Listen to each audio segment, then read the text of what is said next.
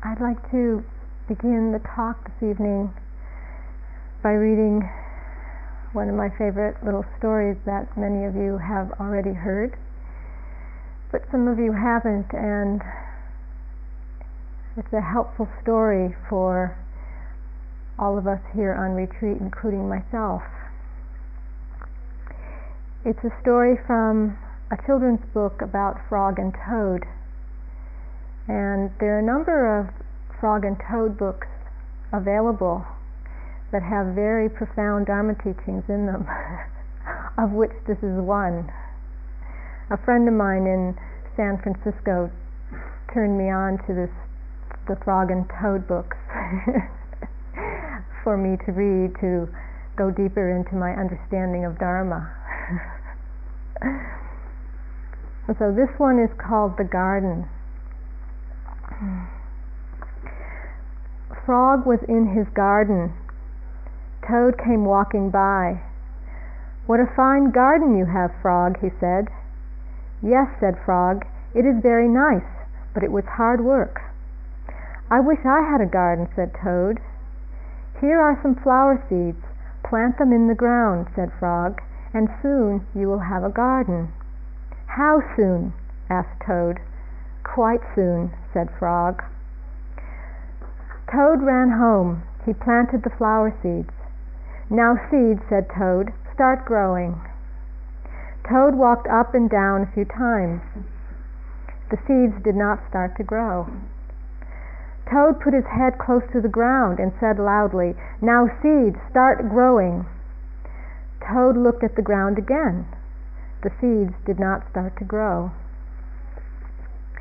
Toad put his head very close to the ground and shouted, "Now seeds, start growing." Frog came running up the path. "What is all this noise?" he asked. "My seeds will not grow," said Toad. "You're shouting too much," said Frog. "These poor seeds are afraid to grow." "My seeds are afraid to grow?" asked Toad. "Of course," said Frog. "Leave them alone for a few days. Let the sun shine on them. Let the rain fall on them. Soon your seeds will start to grow." That night Toad looked out of his window.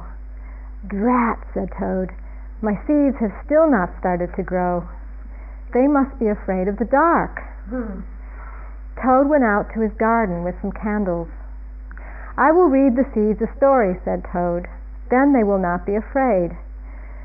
Toad read a long story to his seeds. All the next day Toad sang songs to his seeds. All the next day Toad read poems to his seeds, and all the next day Toad played music for his seeds. Toad looked at the ground. the seeds still did not start to grow. "What shall I do?" cried Toad. "These must be the most frightened seeds in the whole world." then Toad felt very tired and he fell asleep. "Toad, Toad, wake up!" said Frog. "Look at your garden."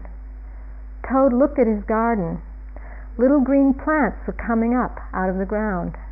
"At last!" shouted Toad. "My seeds have stopped being afraid to grow." "And now you will have a nice garden too," said Frog. "Yes," said Toad, "but you were right, Frog. It was very hard work." Hmm.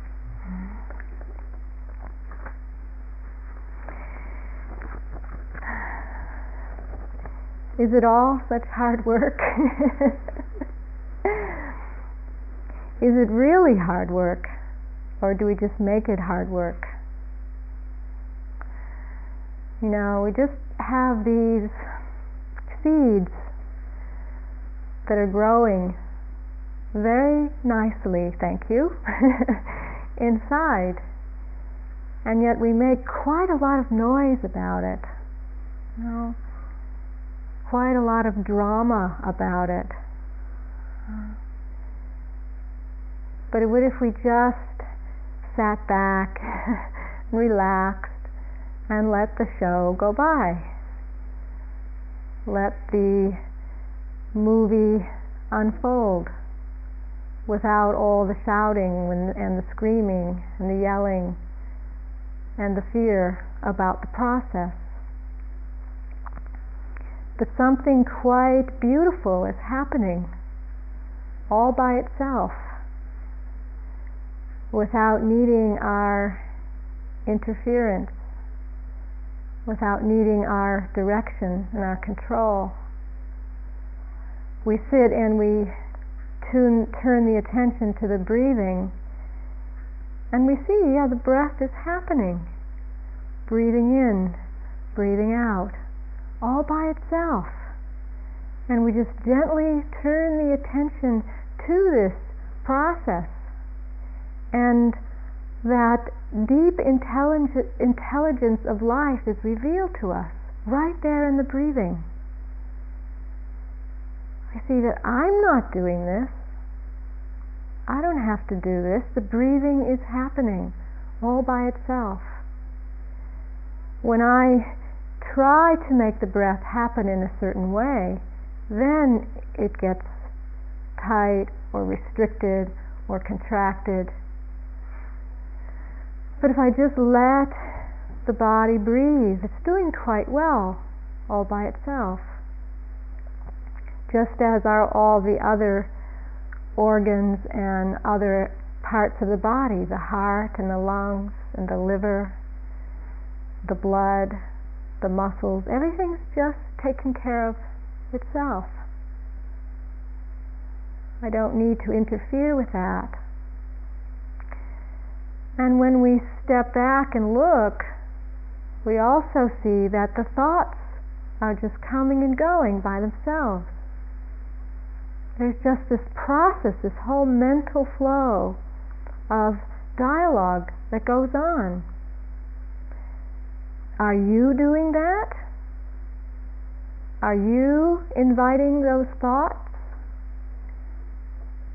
If you were doing that, then you can say, thoughts, stop. if you're making the thoughts come, then you can just say, okay, thoughts, go. but you can see that something else is going on.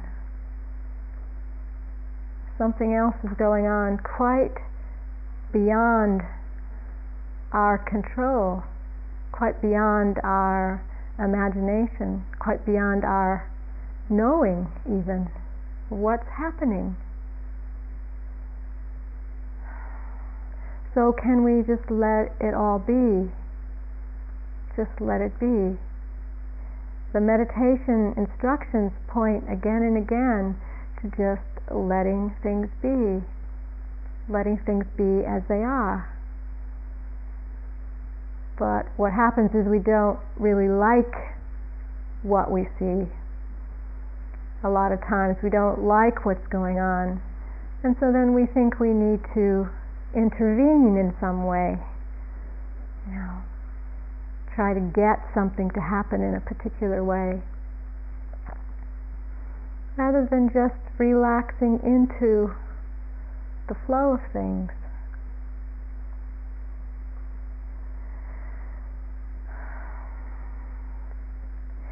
But there's such strong conditioning in our lives about becoming, becoming somebody, becoming something important or special or something that somebody who matches the images of who we're supposed to be in this world. We have very deep conditioning of this becoming. Becoming. For me, when I was uh, started to become a teenager, really pretty much between the ages of 13 and 25. The only thing I knew about was becoming somebody. And I, my, my particular bent was reading all these books on how to become popular and how to make friends and how to be successful, how to have a good personality how to become this person that I thought I was supposed to be, rather than somebody telling me that I was actually okay the way I was. I mean, nobody told me that. I didn't. I didn't get that message from anybody. It was more looking at the the magazines and the books that were popular at the time, the teen magazines, watching television. It was becoming somebody somebody special, somebody dynamic, somebody beautiful. you know, but not just being okay the way I am.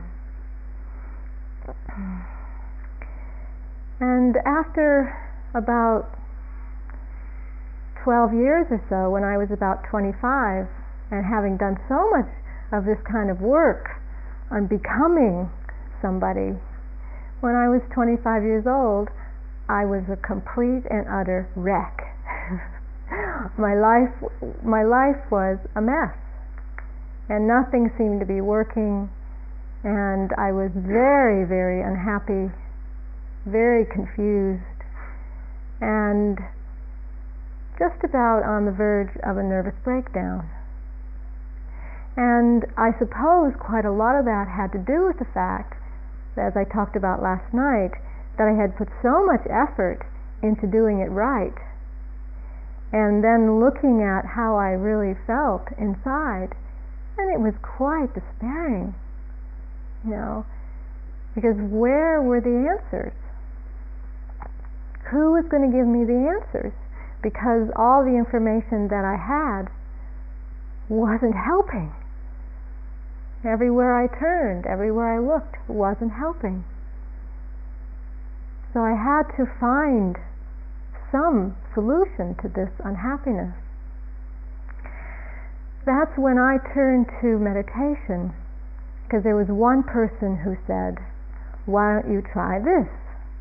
It was like a, a breath of fresh air. Just one person who seemed to understand who said, Why don't you try this? And so I tried meditation, and it actually started making some difference, which is why I continued pursuing it. Because I could feel there was some shift, there was some change happening inside. But yet, because the pattern, the conditioning was so strong of becoming, then I applied the same principles of becoming to the spiritual life of becoming somebody special, somebody who was calm, and somebody who was uh, compassionate, and somebody who was saint like, you know, who wouldn't be ruffled by anything, you know, and who would just shed love and throw rose petals. no, oh, just substituting one set of ideals for a whole other set of ideals of becoming, becoming something other than what I am. Still the pursuit, still the search for this endless becoming of somebody that I'm not. And then, you know, as time goes on, hopefully we get the message. you know, and it's said enough times in the teachings just be as you are. Be as you are. Accept who you are. Accept what's going on right now. Let it be. Let it be. And so we seem continually to be confronted with that conditioning, moment to moment, of wanting to be something other, wanting to be something else, or wanting something else to happen. And then the message that goes out here is just let it be, let it be. And it's learning how to hold this, learning how to really, really be with that, how to sit with all of this stuff, all of the stuff that goes on, the liking and the not liking and the judging and the and the self-hatred and the criticism and and the breakthroughs and the happiness and the and the joy and all this movement of mind. Hmm. And then we say, let it be. Let it be. Hmm. So it's a lot to come to terms with. And I think the meditation instructions and the teachings keep pointing us in this direction of really being able to be as we are.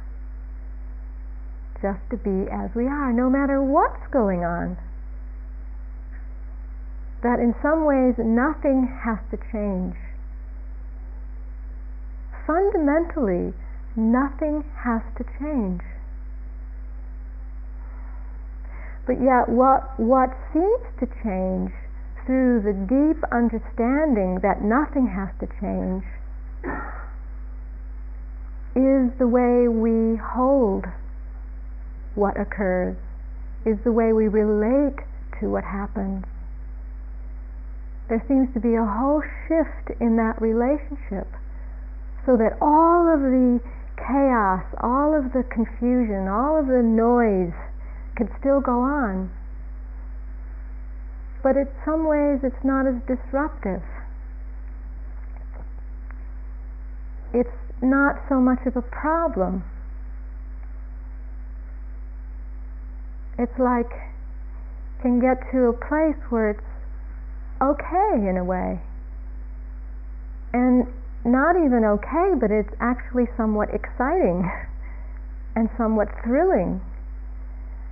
And all of that stuff becomes very rich and full of texture and flavor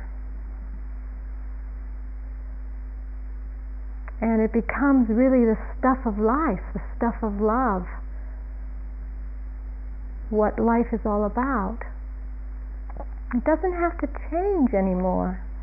Nothing has to be any different.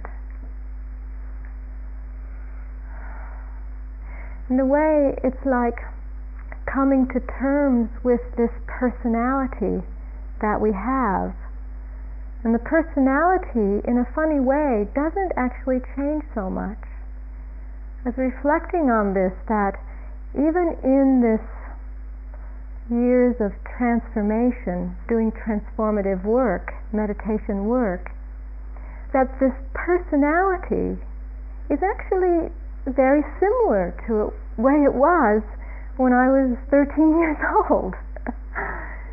that it has its own flavor, just as each person has their own flavor, sort of essential flavor, just as each flower has its own shape and color and smell, and each bird has its own color and song and flight, and each tree has its own shape and strength and leaves and buds. And each of us has our own unique flavor. And in some ways that doesn't change very much. It's kind of an interesting thing that something stays intact.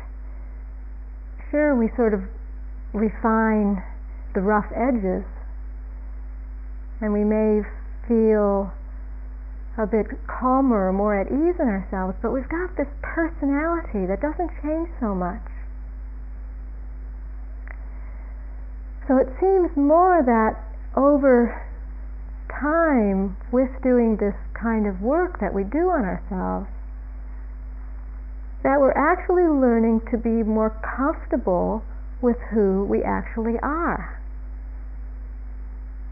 learning to feel more relaxed in ourselves, more at ease in ourselves, more comfortable with the truth of our being, not trying to become something other than what we are, but more settling into that very beautiful, unique person that we already are. And allowing that to express itself that personality, allowing that personality to manifest in all its beauty and uniqueness, just the way it is. So it's, like coming to meditation, things start going in reverse. I keep getting the sense of things going backwards rather than forwards. It's like instead of becoming and growing into something other that I thought I was going to be, I'm actually going back into myself and discovering who I actually am. And finding out what this beautiful flower is the flavor and the smell, the texture, the expression, in all its different minute manifestations and coming to love that, coming to love that without changing anything. I mean, it's so remarkable how then even the movement of fear or the movement of anger or shyness or all the things I may have put um, a label on that they're not okay. Mm. Ways that I might speak to somebody that I don't like, or when I look at myself in the mirror and go, "Oh God, look at the way I look today." You know, all of this becomes very precious, and it becomes the texture for the whole manifestation of my being. It all becomes interesting it all becomes sacred. Every movement, every expression, every manifestation in every moment. So nothing has to change.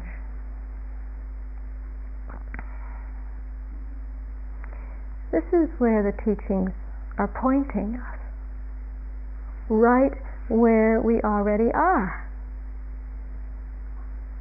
Right here right now and feeling that perfection in a way, that perfection of our being.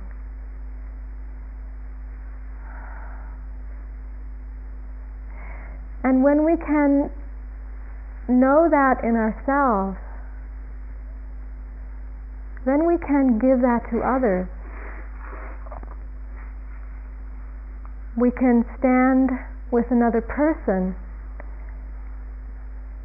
and send the message, whether it's verbally or nonverbal, you are perfect the way you are.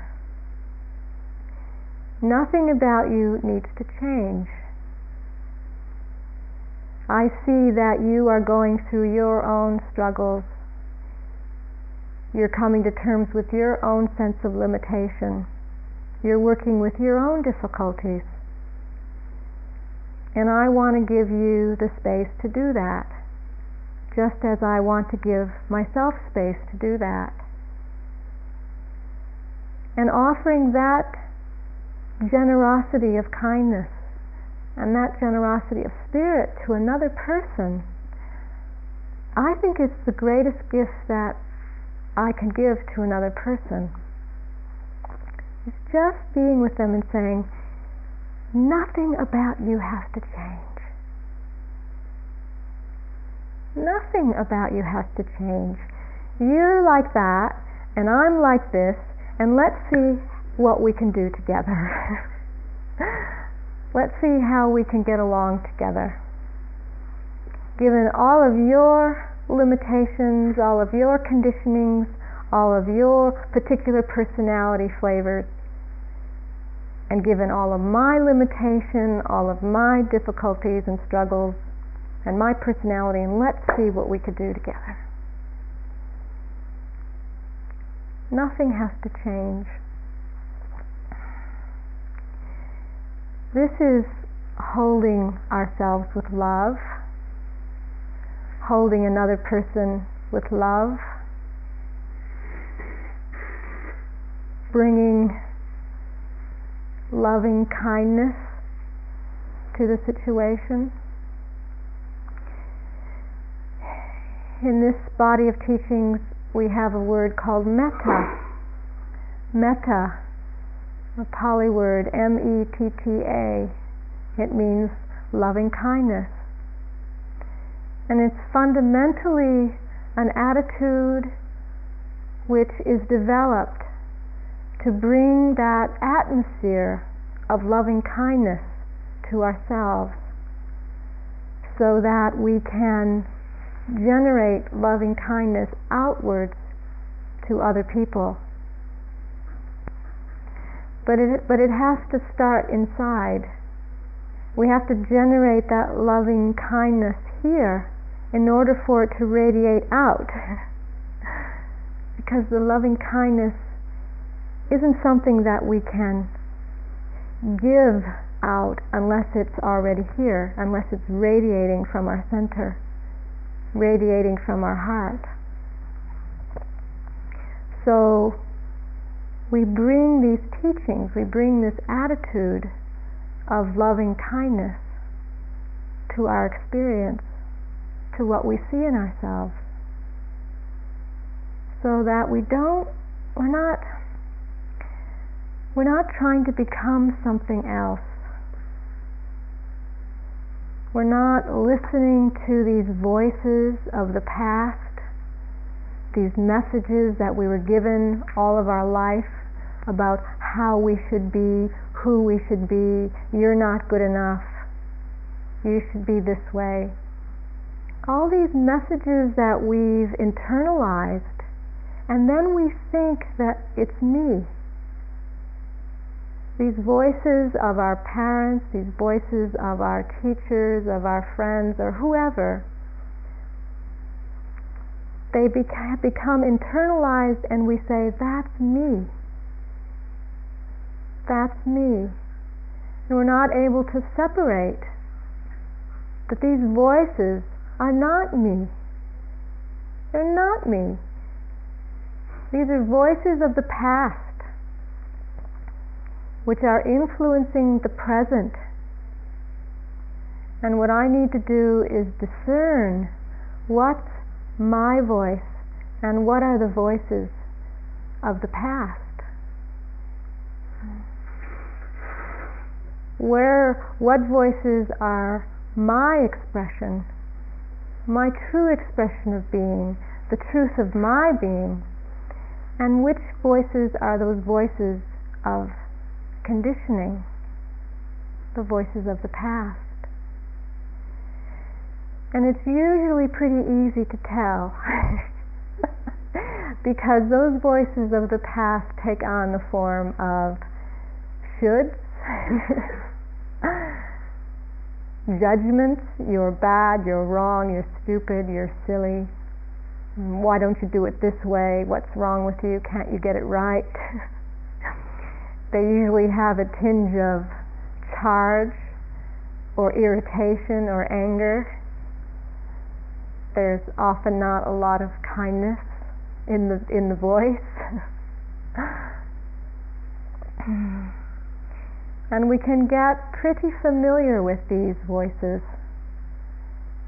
And hopefully through clear attention and clear awareness we can start to discern which voices are which, which voices I need to listen to and which voices I don't need to listen to, and just say, no, that's the voice of the past that's trying to influence my life in the present. And I don't want to listen to that anymore. I've had enough of it. I'm tired of it. And yet it takes the discerning we have to discern and learn to listen to what voices in our thoughts to listen to and which ones not to listen to. Which, is, which are the voices of wisdom and which ones are the voices of fear. And we can become very good at this. And we can become so good at it that we're no longer listening to those voices of the past. And when, we're, when we stop listening to those voices, then they lose their power. And we're no longer reinforcing that way of being. We're no longer reinforcing the judging. We're no longer reinforcing the, criti- the critical voice. We're no longer reinforcing the shoulds in our mind. But we're saying, no, I'm not going to listen to you anymore. And then the voice of wisdom is strengthened. And then we start to feel empowered and in control. And we start to feel the love grow in our hearts. And the compassion starts to have a voice. Because those, those forces of negativity are no longer overshadowing the wise and wholesome forces in our mind. But we have to learn how to discern by listening and being quiet and paying attention. Otherwise, we're just victimized by our minds. Minds are like drunken monkeys you know, monkeys that have eaten too much ripe sweet fruit off the tree and going mad, going crazy.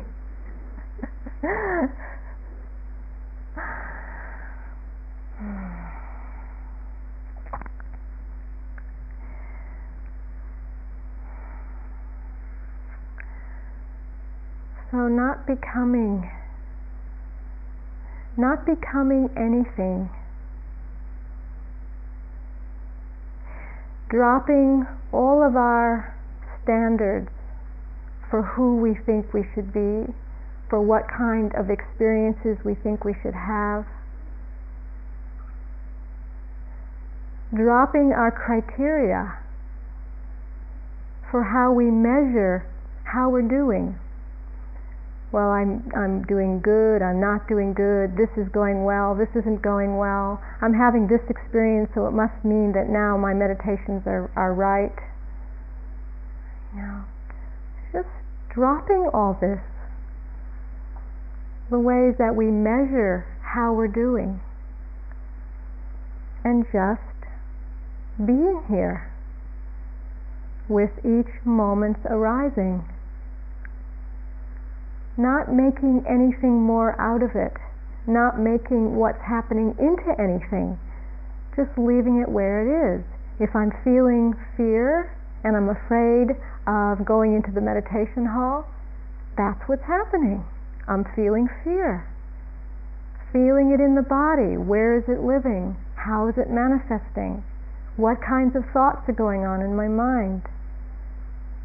Being right with that, not making anything more out of it, that I'm a bad person or this shouldn't be happening or maybe I should leave the retreat and why did I ever start meditating to begin with.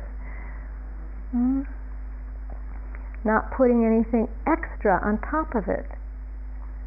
It's just fear. And holding me back from going into the meditation hall. And then staying with that and seeing what happens. Seeing what happens next seeing what happens next. Then you notice the fear starts to break up and you're not feeling as stuck by the contraction in the body. Then you see what happens next. And then you see, oh, well, actually, I don't actually want to go in the meditation hall. Maybe I'll go for a walk. I'm feeling a little better right now and I'd like to have some fresh air. So you go for a walk not putting anything extra on top of it. And then you go for a walk and you're breathing and feeling the sun and listening to the birds and the winds blowing and you feel good. Ah, now I feel good. Not making anything more out of it.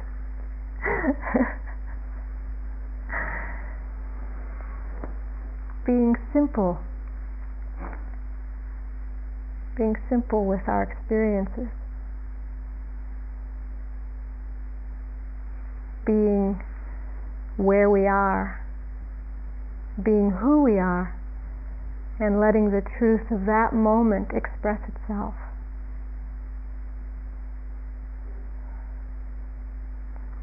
In each moment, there's a truth that's expressing itself. Can that be enough? Can that be enough just as it is?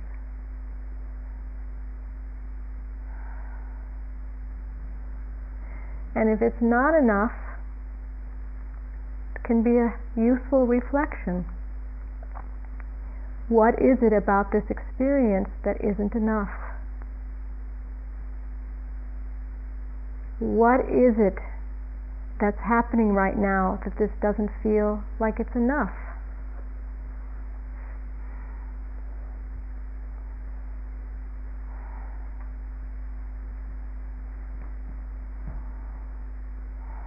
And in that, perhaps then we can begin to settle into the enoughness of this moment.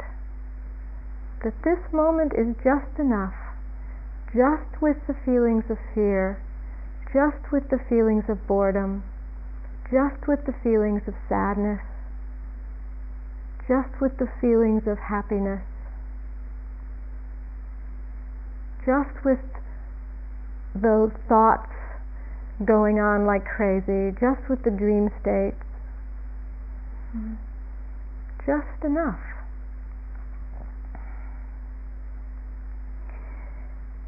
And then we're connecting into a much deeper process that's unfolding for us all by itself.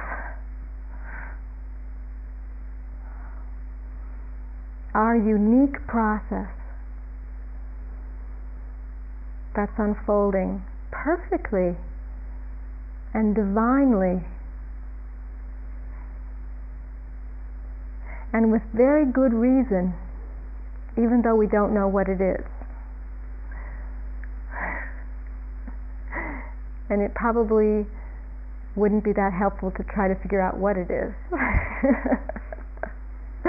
because even if we came up with a reason, it probably wouldn't be right. So it's best just to let it unfold.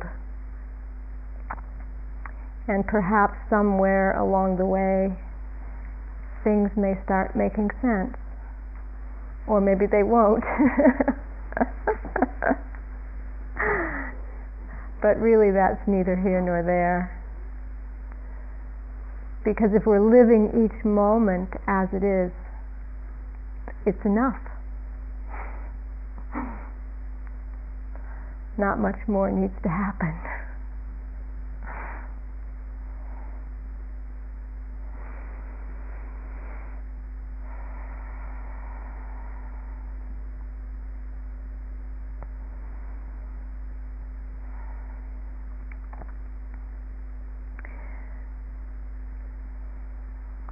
While you're here, just see if you can let your garden grow. I mean, you may need to sing and dance and shout and yell and do all kinds of things. And that's all right. Because the garden's still growing.